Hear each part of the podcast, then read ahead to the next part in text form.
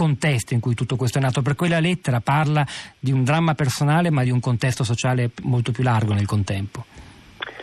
Beh, diciamo che la nostra è stata per molto tempo una, una regione molto dinamica sotto l'aspetto economico, no? parte di quel ricco e opulento nord-est in cui il lavoro non, è, non, era assolutamente un problema, tanto che anni fa avevamo il problema contrario, no? di affrontare il problema dei, dei, giovani che lasciavano la scuola mh, mm, mm, perché avevano la, la, speranza, anzi la prospettiva di un lavoro, di un lavoro immediato. E, mm, la crisi ovviamente ha, ha picchiato forte, ha picchiato duro anche qui, il tasso di disoccupazione che una volta era fisiologico si è triplicato in, in poco tempo e le prospettive per i giovani si sono andate, si sono andate assottigliando. Quali sono e... le cifre della disoccupazione giovanile in Friuli Venezia Giulia? Ma da noi calcoliamo, secondo i dati poi dell'Istat che tutti, che tutti conoscono, che mediamente due giovani su dieci tra i 15 e i 24 anni non, non trovano un lavoro una percentuale che si, si, riduce un po' tra i 15 e i 29 anni ma rimane comunque molto elevata. Tanto che un altro, delle, un altro dei fenomeni emergenti che, che, che, stiamo rivivendo come terra di emigrazione di un tempo è oggi l'emigrazione dei giovani, cioè i ragazzi che se ne vanno all'estero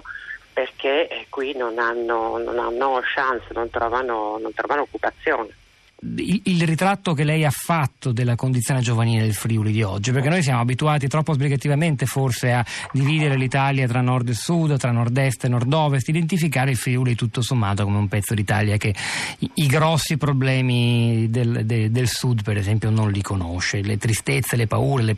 la mancanza di prospettiva. Eh,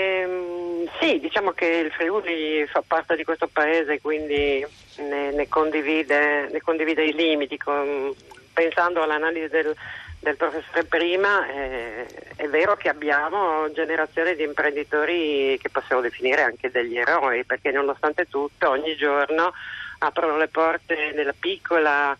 e, media impresa, che qui sono, sono il, oltre il 90% della, del tessuto imprenditoriale, e eh, combattono con una burocrazia che a volte veramente è, è assurda, è limitante, è, è, pesantemente vincolante e con una tassazione che come sappiamo è una delle più care d'Europa e con un costo del lavoro che è anche uno dei più elevati d'Europa, che anche questo rappresenta evidentemente un gap.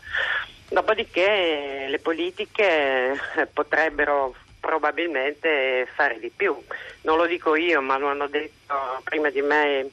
eh, illustri esperti, non è incidendo sulle regole del mercato del lavoro che si crea occupazione. Bisognerebbe probabilmente iniziare a pensare in che modo agevolare le imprese che a loro volta generano occupazione, in Friuli come nel resto del paese.